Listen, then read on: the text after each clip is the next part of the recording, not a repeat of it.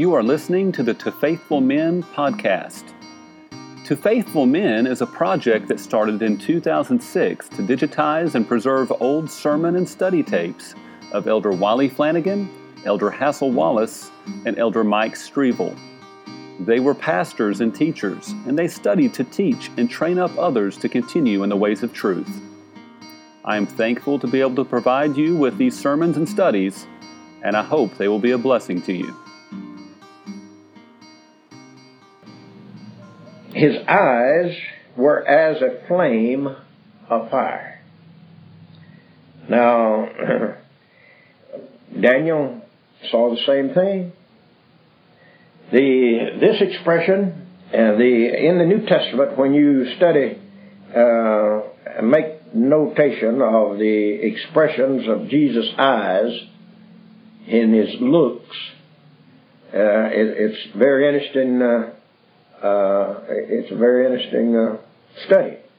When Jesus, you know, went into the temple, uh, one time it says he went in and he looked all about. He just he sized it up. I mean, he looked, but it doesn't record him doing anything. And then uh, when he looked upon the Pharisees and uh, that uh, were putting a stumbling block in the path of a, a one in which the Lord was fixing to perform a miracle, why he looked at them first and then spoke uh, to this man. Then to the young man, the, the rich young ruler, you know, the scripture says that he, and beholding him, looking upon him. The looks of Christ, see? And then when uh, Peter was warming himself, you know, the, outside the, uh, the hall, why, the scriptures, after a while, Peter heard the cock crow, you know. And then it says Jesus looked at him. Didn't say a word. But Peter wept bitterly. There was something too, uh, something about the eyes of the Lord that was penetrating, you see. I mean, even, even as in the flesh. And uh, so here, his eyes were as a flame of fire.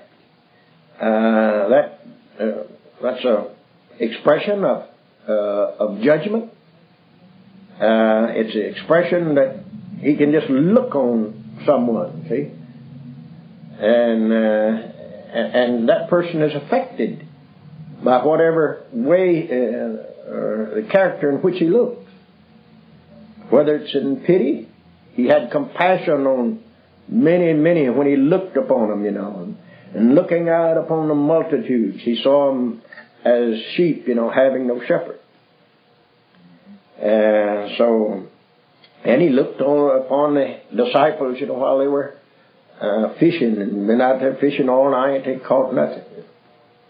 And then in turn, when man decided, uh, when any of the disciples, uh, wherever they were, in the Old Testament or in the New Testament, when they uh, had a vision or saw the Lord face to face, it had uh, astound, an astounding effect upon them.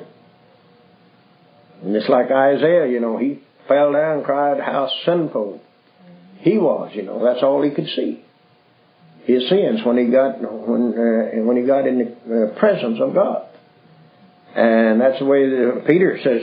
Oh man, he didn't take time put on and clothes nothing. He jumped out in the in the water. See, and uh, so uh, well, then it says. Uh, and his voice. No, uh, let's see where verse fifteen, and his feet like unto fine brass, as if they burned in a furnace. Uh, I don't know what uh, that may allude to, other than uh, showing the foundation. See his strength, uh, and the furnace having been tested he was the tried and true uh, foundation, you see. Uh, then when it says, and his voice was as the sound of many waters.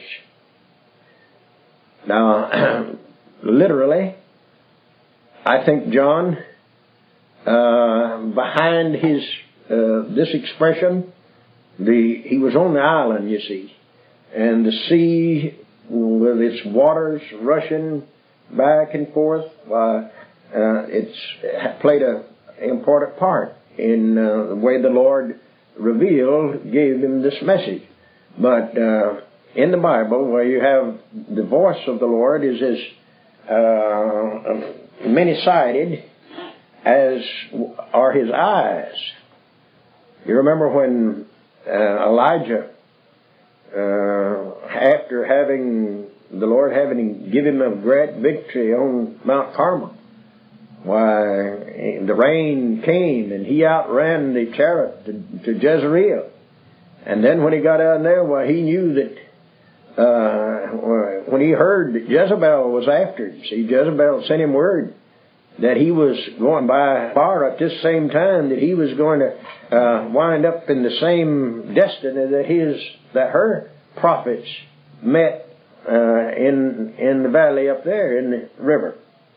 Well, uh, so Daniel, uh, so uh, Elijah just, boy, I mean, he's kept on running. He run till he got to Beersheba, and his servant must have give out at Beersheba because he he left him there.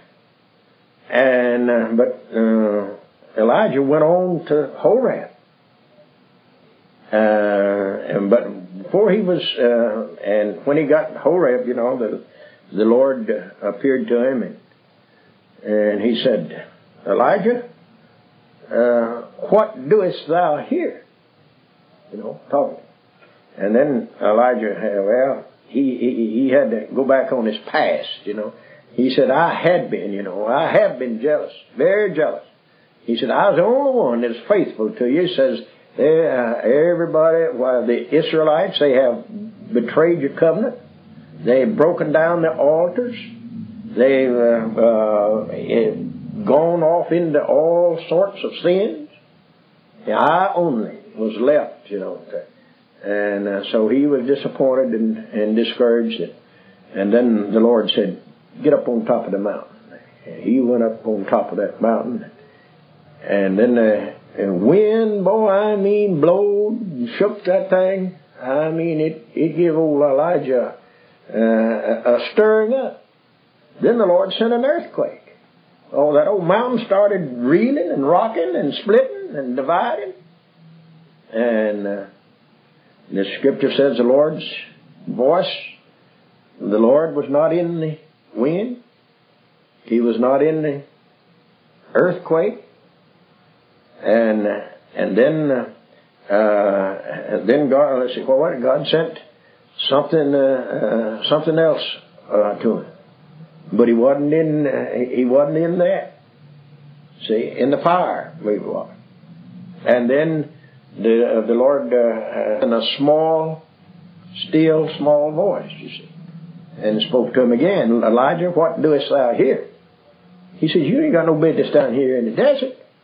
You get back up there. He says, you've got to anoint Hazael, you know, king, Syria. You got to, you got to uh, uh, take care of your successor. And then the Lord told me, he said, if you're going to act like this, well, we better break in somebody else. And he said, you get back up and, and, uh, and anoint Elisha, see, to take thy place. And boy, he went back.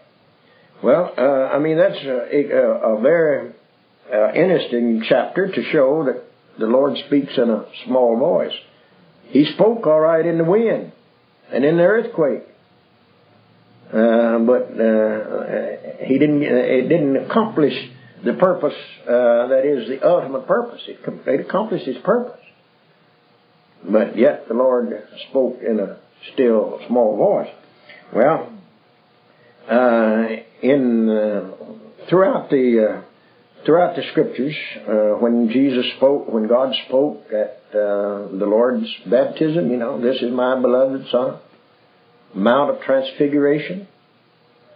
Uh, again, you had uh, the voice of God speaking. And uh, and then when Jesus, of course, was upon the cross, you remember how the scripture says, and he lifted up his eye and he cried with a loud voice, My God, my God, why hast thou forsaken me? And then, uh, uh, then the second time from the cross it said uh, that he cried with a loud voice and gave up the ghost.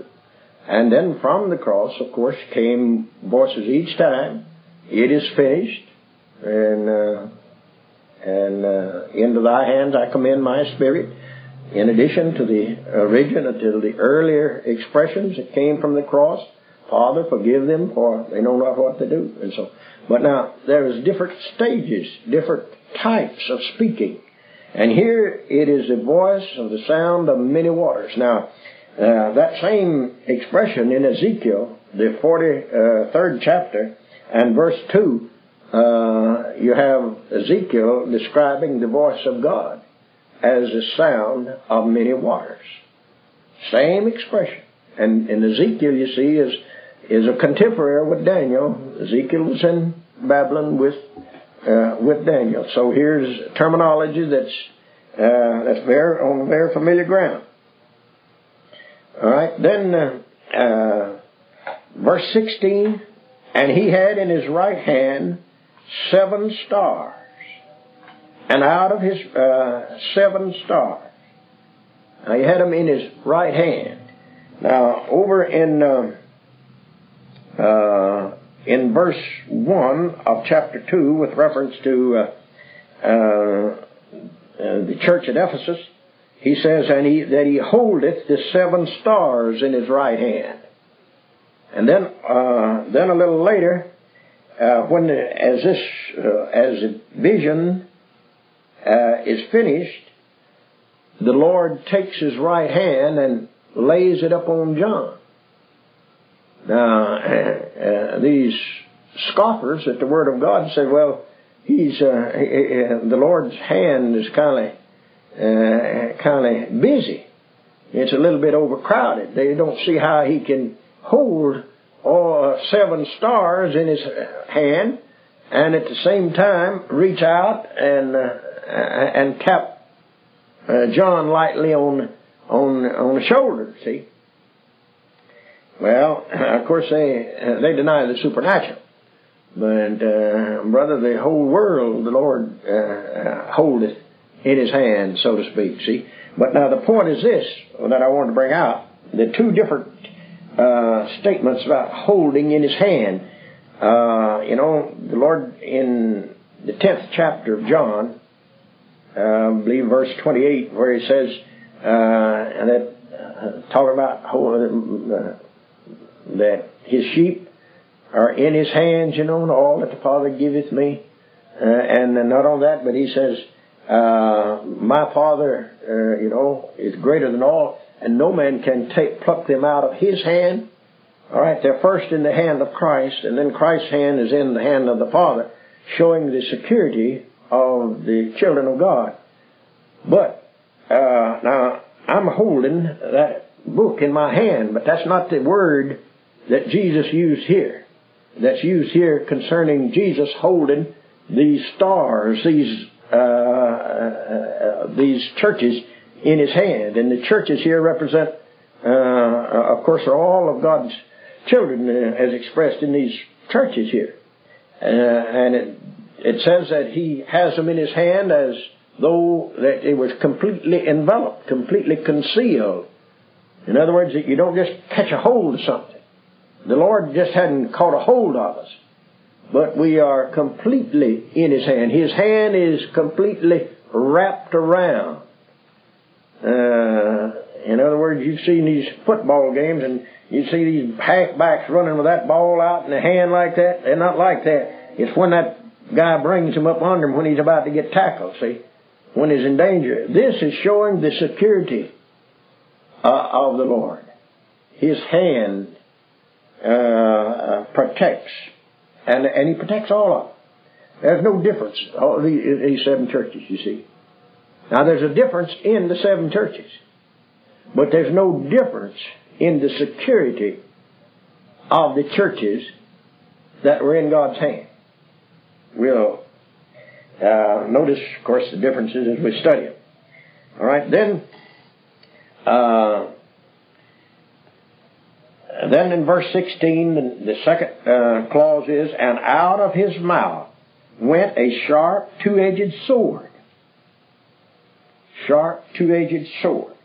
Now, this is not a the long type of sword, but uh, the sword uh, that's usually used in the Bible, uh, used in, uh, I believe it's uh, 11th chapter of Isaiah in the fourth verse, and also uh, in a later, around the 46th chapter, somewhere along there, there's another expression about a sword, and it's a, a sword that's patterned after a tongue, forked.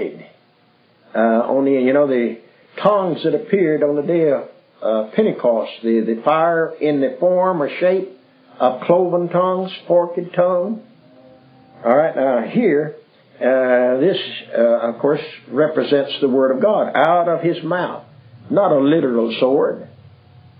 There's no, uh, uh, you see, when people when people charge us of being uh, premillennialists, they they don't think that we can rightly understand something that's symbolical, see, uh, or typical or, or figurative. Certainly, there's as much. Uh, there's a lot of this tells us uh, over in the beginning in verse one that uh, this revelation uh, is signified. There's a lot of signs connected with it, with the revelation. So when uh, when it says the sword proceedeth out of his mouth, well now when Jesus is represented in the 19th chapter, riding the white horse, returning a sword proceeds out of his mouth, uh, and uh, to smite the enemy. All right, and Paul in Second uh, Thessalonians, uh, uh, second chapter, tells about the sword, the word of God. See, uh, that slays uh, the wicked. So, uh, uh, so this expression has reference to to the Word of God. Thank you for listening to the To Faithful Men podcast. Don't forget to subscribe on Apple Podcast or your favorite podcasting app.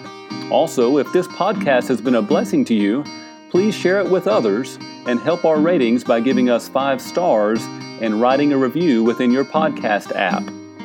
2 Timothy 2 2 says, And the things that thou hast heard of me among many witnesses, the same commit thou to faithful men, who shall be able to teach others also.